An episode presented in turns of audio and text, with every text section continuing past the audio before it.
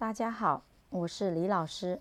今天李老师要给大家讲的故事叫做《嫦娥奔月》。很久很久以前，天上有十个太阳，地球上非常的炎热，因为没有下雨，地上非常的干燥，森林里的树都死了。地上的庄稼也死了，老百姓没有食物吃，他们的生活很痛苦。有一个叫做后羿的年轻人，他很勇敢，也很聪明。他拿起弓箭，射下了九个太阳，最后天上只剩下了一个太阳。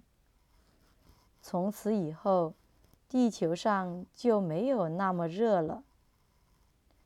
为了赞扬后羿射日，天上的玉帝给了后羿一瓶长生不老药。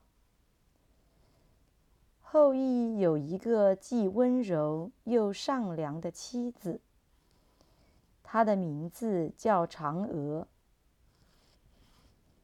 后羿把长生不老药。交给他的妻子嫦娥保管。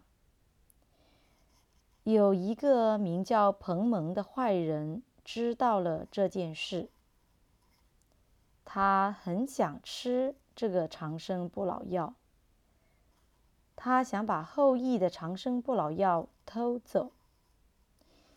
有一天，他知道后羿不在家，于是他偷偷的。跑到后羿的家里，他准备去偷嫦娥保管的那个长生不老药。嫦娥发现了他，但是彭蒙特别坏，彭蒙准备抢走长生不老药。为了不让坏人把长生不老药抢走，嫦娥只好把长生不老药吃了。嫦娥吃完药后，就飞到了月亮上去了。傍晚，后羿回到家，知道了这件事，他感到非常的伤心，因为他很爱他的妻子嫦娥。农历八月十五的那一天晚上，后羿在院子里看着月亮。月亮又大又圆。突然，他看到了嫦娥在月亮上跳舞。于是，他赶紧把嫦娥最爱吃的月饼和水果拿出来，摆在了外面的桌子上。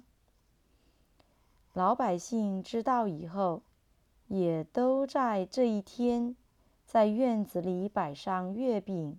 和水果纪念嫦娥。